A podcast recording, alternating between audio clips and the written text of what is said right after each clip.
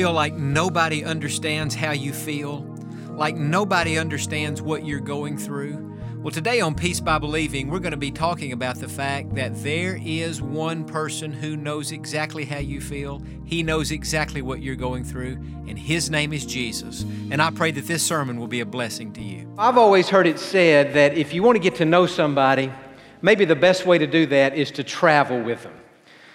And I think there's a lot of truth in that.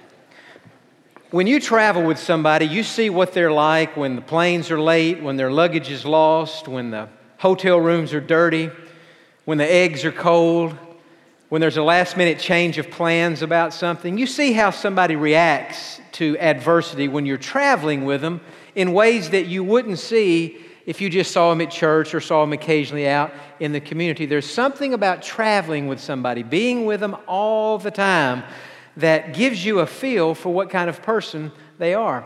Never forget, several years ago, we took, or I led a trip of our senior adults to Branson. This was in about 2000.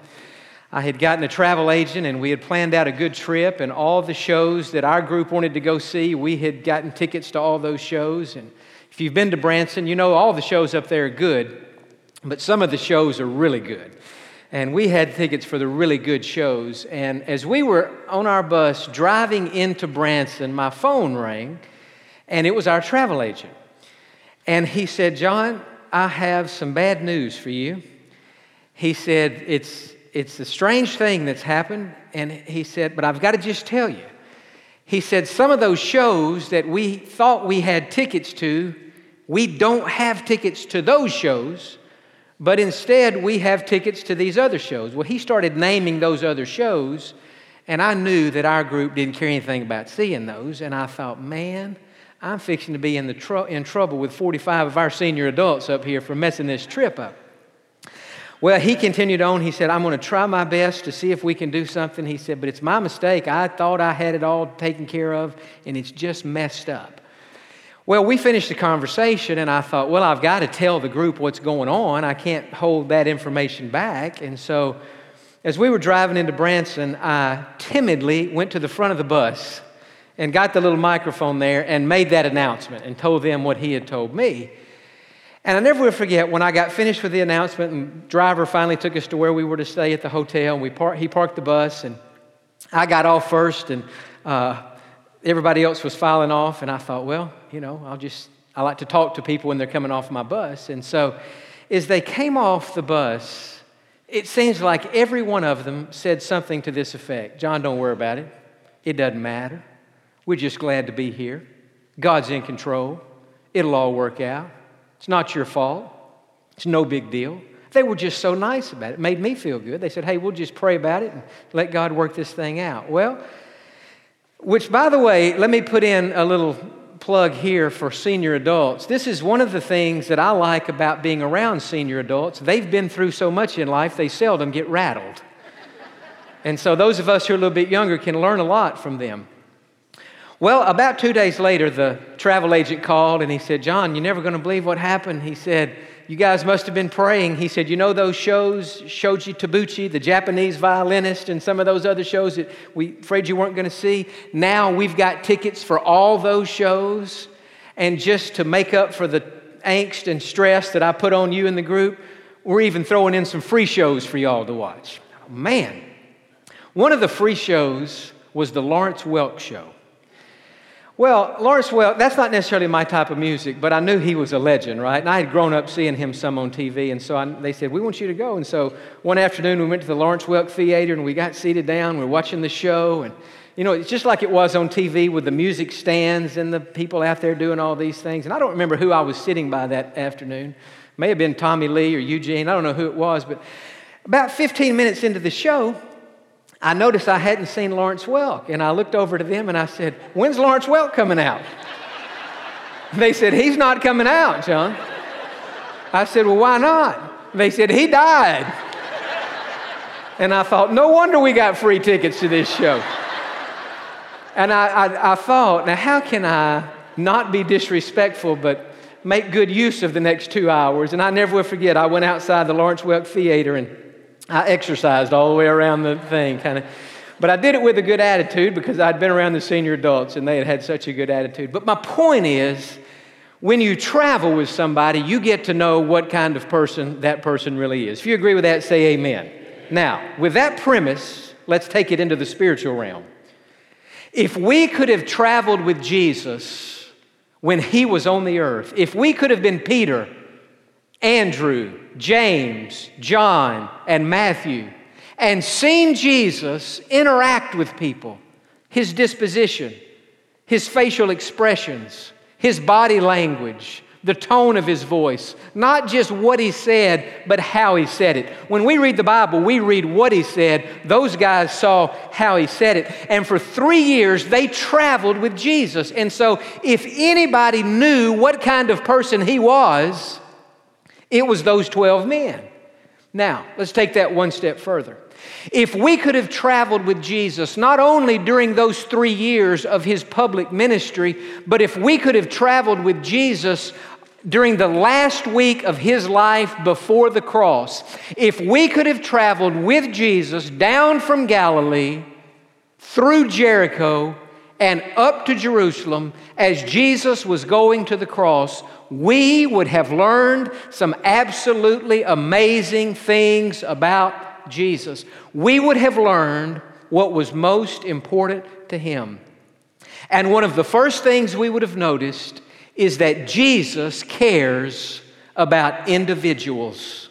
He cares about the one, the one person who has a problem in his or her life. And so, if you'll open your Bibles tonight to the Gospel of Luke in chapter number 18, I want us to look tonight at just one of those people whom Jesus dealt with, whom he encountered on his way to Jerusalem uh, as he was preparing for his own death burial, and resurrection. Luke chapter 18, look with me beginning in verse 35. This is one of the most fascinating stories in the Bible. Matthew records it, Mark records it, and Luke records it. We're reading tonight about a blind man who was healed.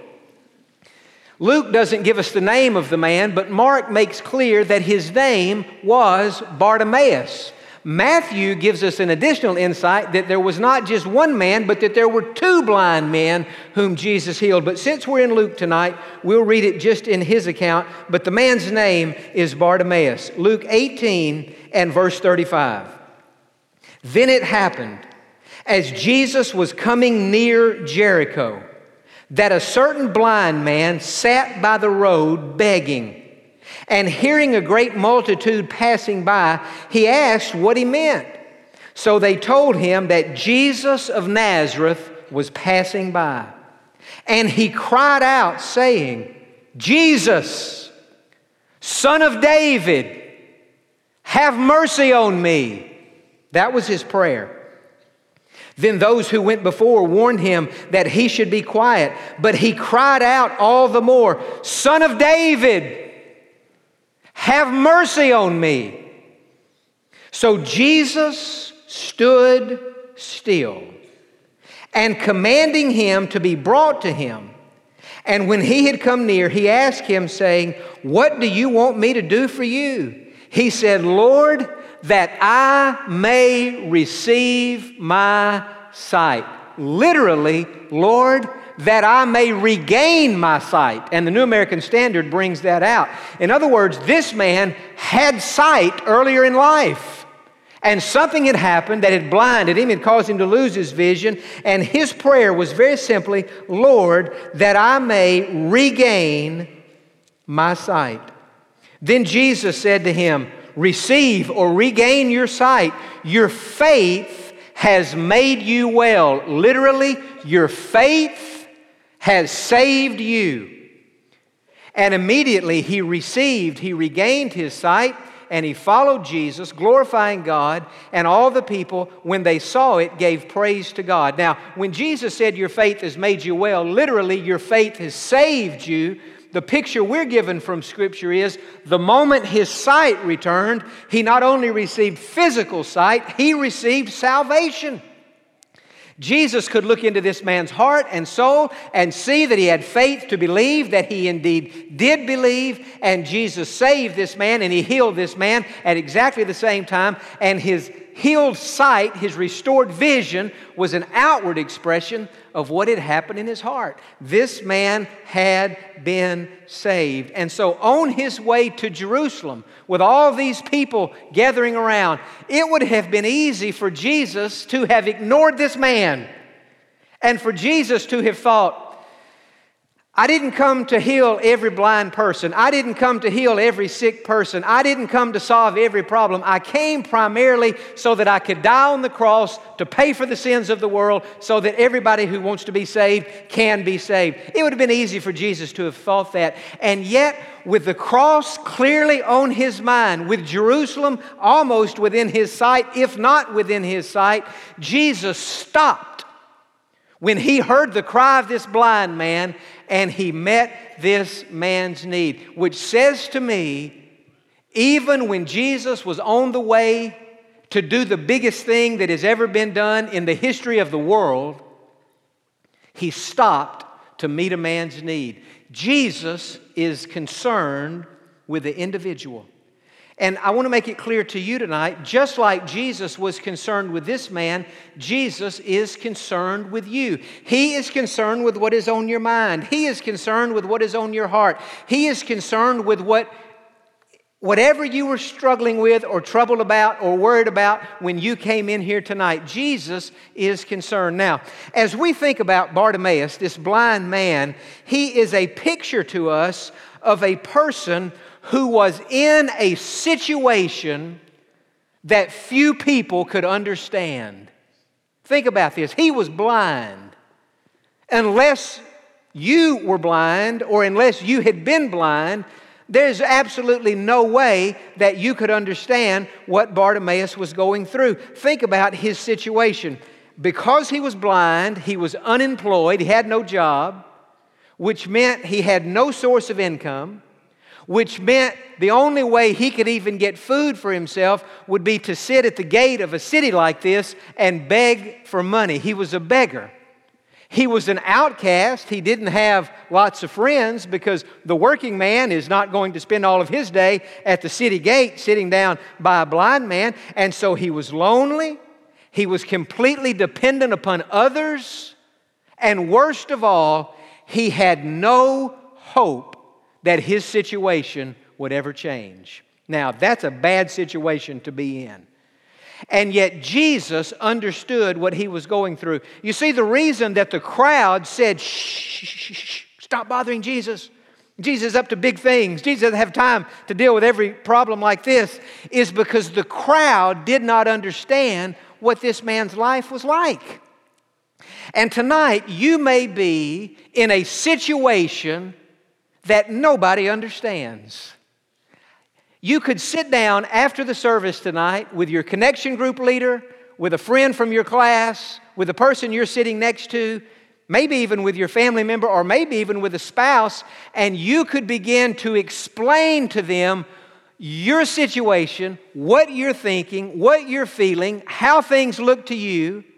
And when you got finished explaining that situation, they would have heard you, they would have understood what you said, and yet it's possible that they might not understand exactly how you feel. Sometimes what I'm saying is we get in situations and circumstances where there are very few people who understand how we feel. There are very few people who have been in our shoes, and there are very few people who can relate to what we're going through. And you may feel like that tonight. And friend, it may be true.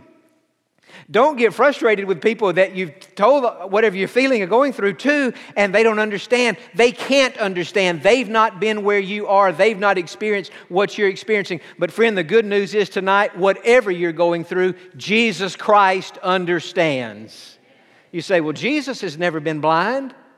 How would Jesus know what it's like to be blind? Jesus doesn't understand based on experience. Jesus understands based on the fact that He's God.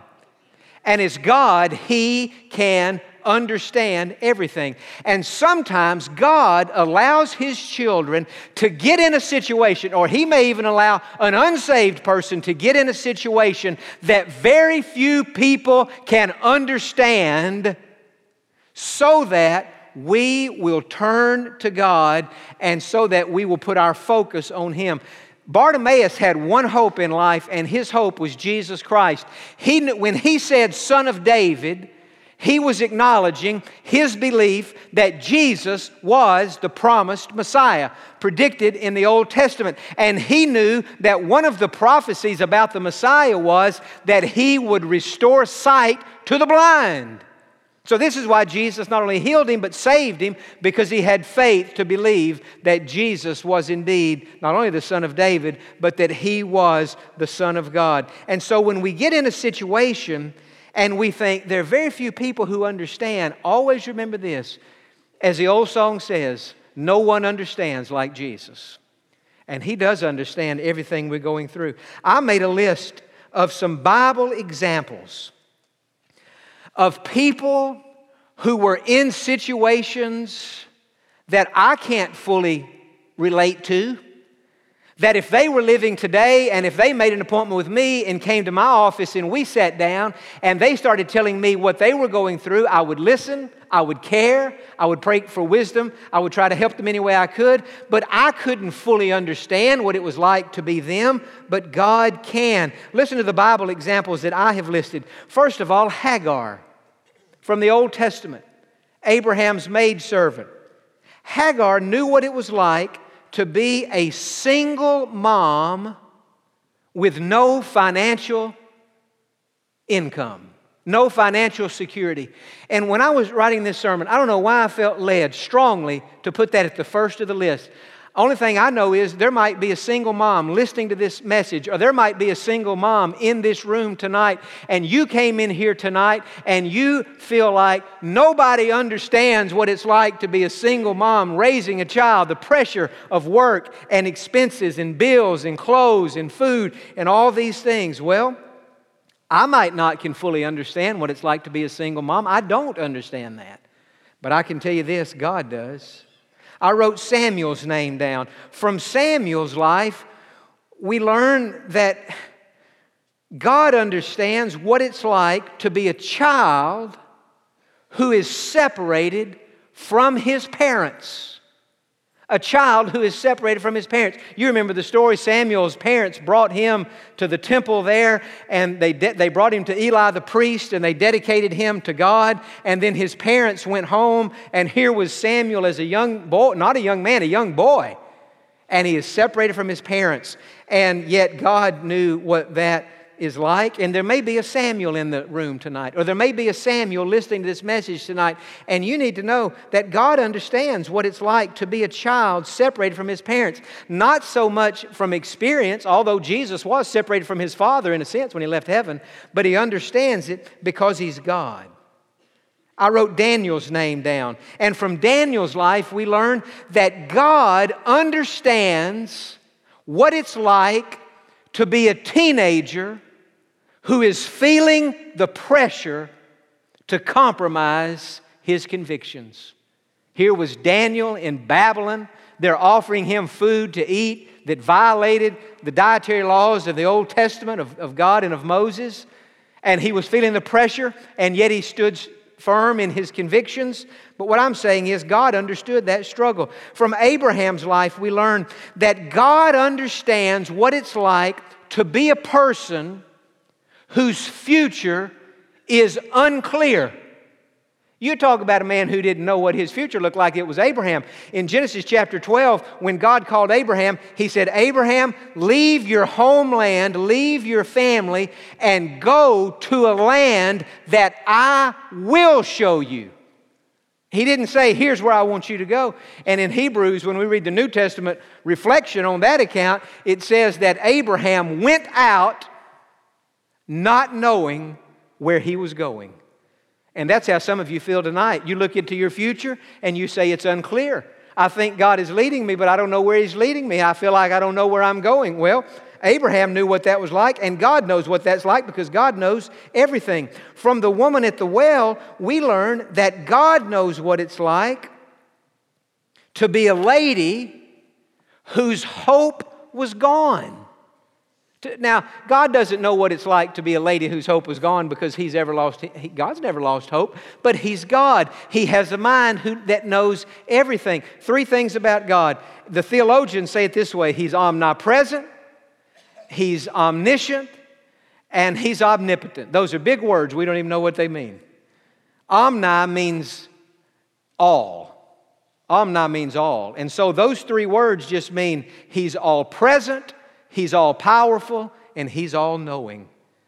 He's big enough to solve every problem. He's with us wherever we go, and He knows everything about everything. And so, in the woman at the well's case, who had been married five times and now was living with a man who was not her husband, and yet Jesus approached her, and Jesus counseled her, and Jesus understood her, and Jesus saved her, and then Jesus made a missionary out of her we must conclude then that Jesus understood what that lady was going through when her hope was gone.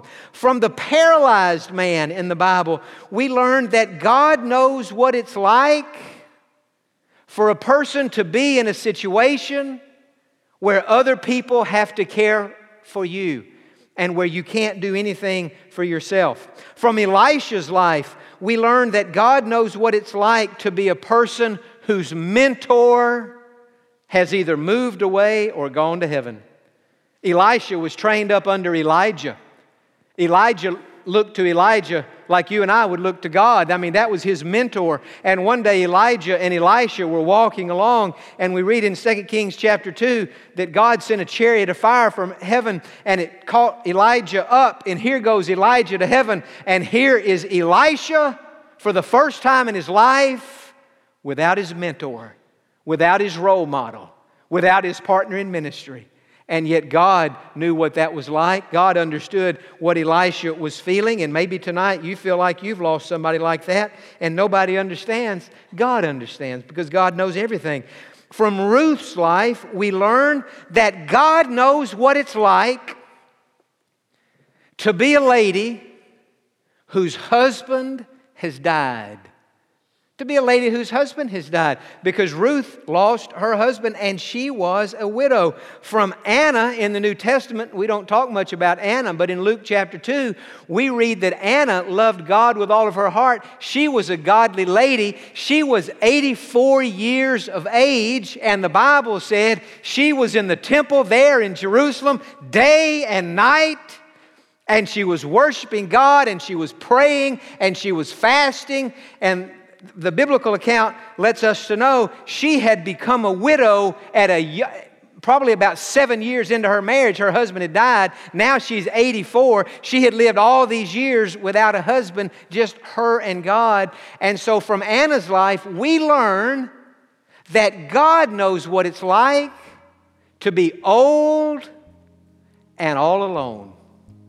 And so, those are just a sampling of the examples that I could give you tonight to say that no matter what you are facing in your life right now, I may not fully understand it, another person may not fully understand it, but I can assure you tonight, on the authority of God's Word, that Jesus Christ understands how you feel. It's so encouraging to know that God understands exactly how we feel, no matter what we're going through. Today, if you're going through a tough time, I would encourage you to do two things. Number one, turn to God in prayer. Pour out your heart before Him. Number two, visit our website at peacebybelieving.org. We have spiritual resources on there that will help you, some booklets you can read. I also would encourage you to contact us, send us an email so that we can pray for you. God bless you and have a great week. Peace by Believing is an extension of the ministry of First Baptist Church in Pasadena, Texas. If you would like to grow in your relationship with God, we have several booklets online for you to read or download. To find them, go to our website, peacebybelieving.org, click on the Spiritual Growth tab, and scroll down to the booklet section. If the ministry of Peace by Believing has been a blessing to you, please email us at info at peacebybelieving.org. We pray that you have a blessed week.